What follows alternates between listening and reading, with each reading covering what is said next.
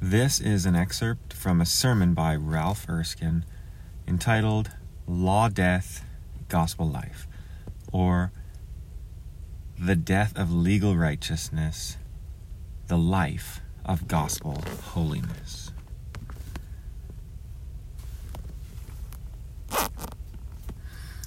Some of the qualities of death to the law.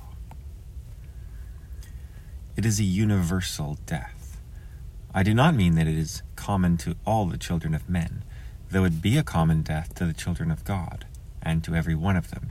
Yet it is a rare death among the children of men.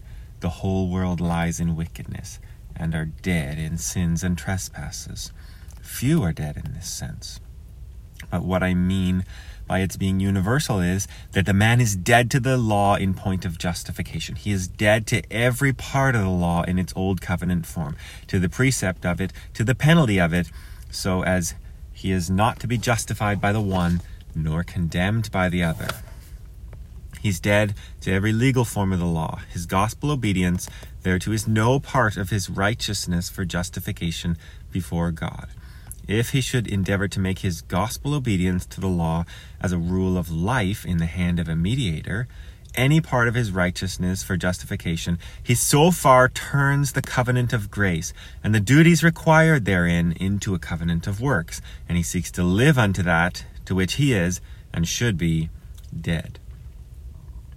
It is true, the form of the law in the gospel covenant does not require obedience for justification. But yet this corrupt nature is prone to turn to the old bias and abuse the proper form of it, by turning of the rule of obedience into a rule of acceptance. If a man make faith itself an act, or any act or fruit of it the matter of his justification, he turns it to a covenant of works. The believer is dead to faith itself in this respect. Yea, faith renounces itself and all things else, but the righteousness of Christ for justification. In this sense, he's dead to repentance, love, and other graces. He's dead to every obedience to the law as a covenant of works, to his natural legal obedience before his conversion, and to his spiritual gospel obedience after conversion. Which, though it be a righteousness that God works, and is the author of it, yet because it is the believer that is the subject and made the actor thereof, it is called his own righteousness, or conformity to the law, all which he renounced in the matter of justification desiring to be found in Christ, not having his own righteousness that is after the law, but the righteousness which is of God by faith. See Philippians 3 9. So that I say it is a universal death. Second point, it is a lingering death. It is not easy to get the law killed. Something of a legal disposition remains even in the believer while he is in this world. Many a stroke does self and self righteousness get, but still it revives again. If he were wholly dead to the law, he would be wholly dead to sin. But so far as the law lives, so far sin lives. They that think they know the gospel well enough betray their ignorance. No man can be too evangelical. It will take all his lifetime to get a legal temper destroyed. So the believer be delivered wholly from the law in its commanding and condemning power and authority, or its rightful power that it hath over all that are under it, yet he is not delivered wholly from its usurped power, which takes place many times upon him, while here, though remaining unbelief, through remaining unbelief. Third point. It is a painful death.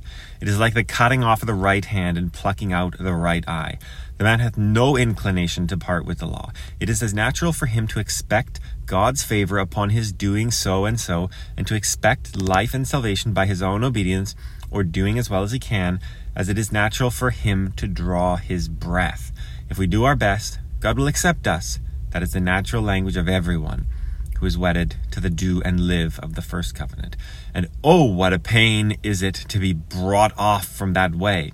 To die to the law is most unnatural, strange doctrine, and legal pains and pains of conviction and humiliation must be borne before a right thought about dying to the law can be brought forth.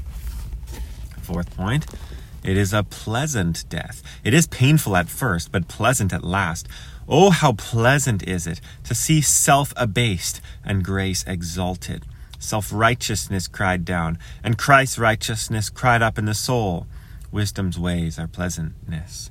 And this way, particularly, wherein no flesh does glory in his presence, but he that glorieth, glorieth in the Lord.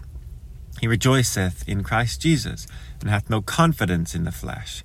He doth joy in God, through Jesus Christ, by whom he receives the atonement, and grace requiring through righteousness to eternal life, by Jesus Christ our Lord. This death is a pleasant parting, when the man is brought to a parting with all his own rags for a glorious robe.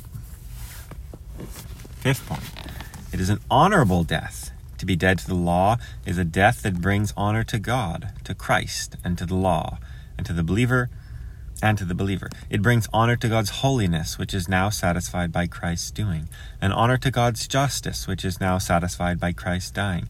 It brings honor to Christ, for now the man values the righteousness of Christ as being indeed the righteousness of God, and full, sufficient, perfect righteousness. It brings honor to the law, when, instead of our imperfect obedience, we bring to it an obedience better than men or angels in their best estate could give it, even the lawgiver's obedience, which indeed doth magnify the law, and make it honorable. It brings honor also to the believer himself. He is honored and beautified with a law abiding righteousness, truly meritorious and every way glorious. This is the honor of all the saints. Sixth point it is a profitable death. It is a happy death and a holy death. Profitable both for happiness and holiness. Profitable both for justification and sanctification. Our legal righteousness is unprofitable. I will declare thy righteousness and thy works, for they shall not profit thee. Isaiah 62:12. It is unprofitable for justification, for by deeds of the law shall no flesh be justified. It is unprofitable for sanctification, for his filthy rags do not do rather pollute him than purify him. But the righteousness of Christ is profitable every way. They are happy that have it, for they are justified from all things which they could not be justified by the law of Moses. They are holy that have it, as will appear in the sequel of our discourse. Being dead to the law is the way to live unto God.